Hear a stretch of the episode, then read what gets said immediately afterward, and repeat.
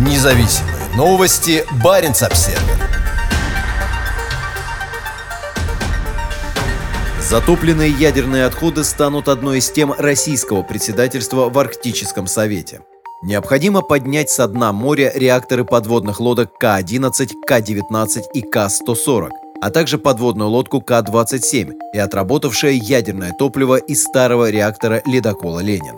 В июне 2022 года российский МИД приглашает специалистов из других арктических стран на конференцию, посвященную подъему радиоактивных и опасных объектов, затопленных Советским Союзом к востоку от Новой Земли. Ни в одном другом месте Мирового океана нет столько радиоактивных ядерных отходов, как в Карском море. С учетом того, что в советское время главным был принцип «с глаз долой и сердца вон», Карское море казалось логичным местом. Большую часть года оно затянуто льдами, и здесь нет какой-либо хозяйственной деятельности. Сейчас же ситуация быстро меняется из-за отступления морских льдов, освоения нефтегазовых ресурсов шельфа и роста судоходства. Все реакторы подводных лодок, затопленные в неглубоких бухтах к востоку от закрытого военного архипелага Новая Земля, оказались здесь по уважительной причине. Из-за случившихся на них аварий они представляли радиационную опасность для работников военных судоремонтных заводов. Затопление реакторов на мелководье, иногда на глубине всего около 50 метров, предполагало, что с появлением необходимых технологий в один прекрасный день их можно будет поднять со дна моря. Сейчас для этого есть предпосылки. По экологическим и внешнеполитическим соображениям России необходимо действовать сейчас, считает эксперт по ядерной безопасности Андрей Золотков. Он работает в организации Белона Мурманск, выступающей за международное сотрудничество по обеспечению безопасности радиационных опасных объектов в российской Арктике.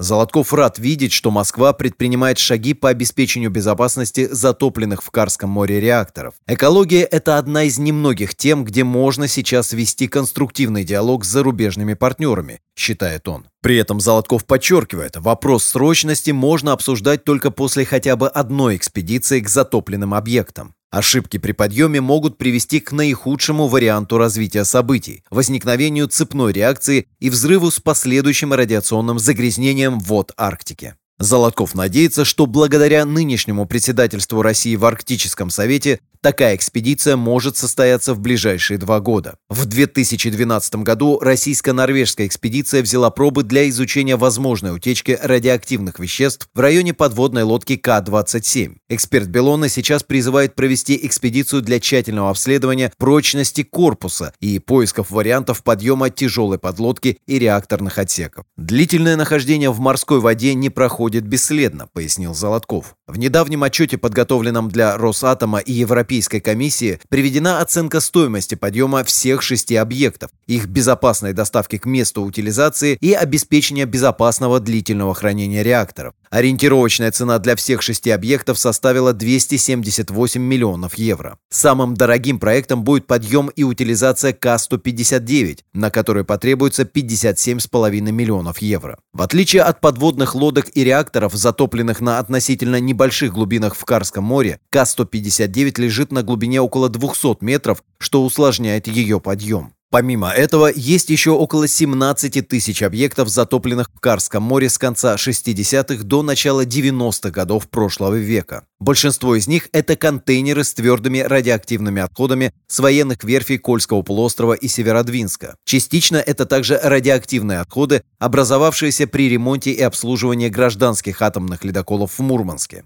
Большинство объектов – это металлические контейнеры с низко- и среднеактивными отходами. Но сегодня проблемой являются реакторы с высокоактивными отходами и отработанным ядерным топливом. Эти объекты, если ничего с ними не делать, будут оставаться серьезной угрозой для морской среды десятки тысяч лет. По данным Института проблем безопасного развития атомной энергетики Российской Академии Наук, необходимо принять срочные меры для обеспечения безопасности шести объектов, на которые приходится более 90% суммарной активности всех затопленных объектов. В конце 2019 года Арктический совет принял решение о создании экспертной группы по радиации при рабочей группе по предупреждению, готовности и ликвидации чрезвычайных ситуаций.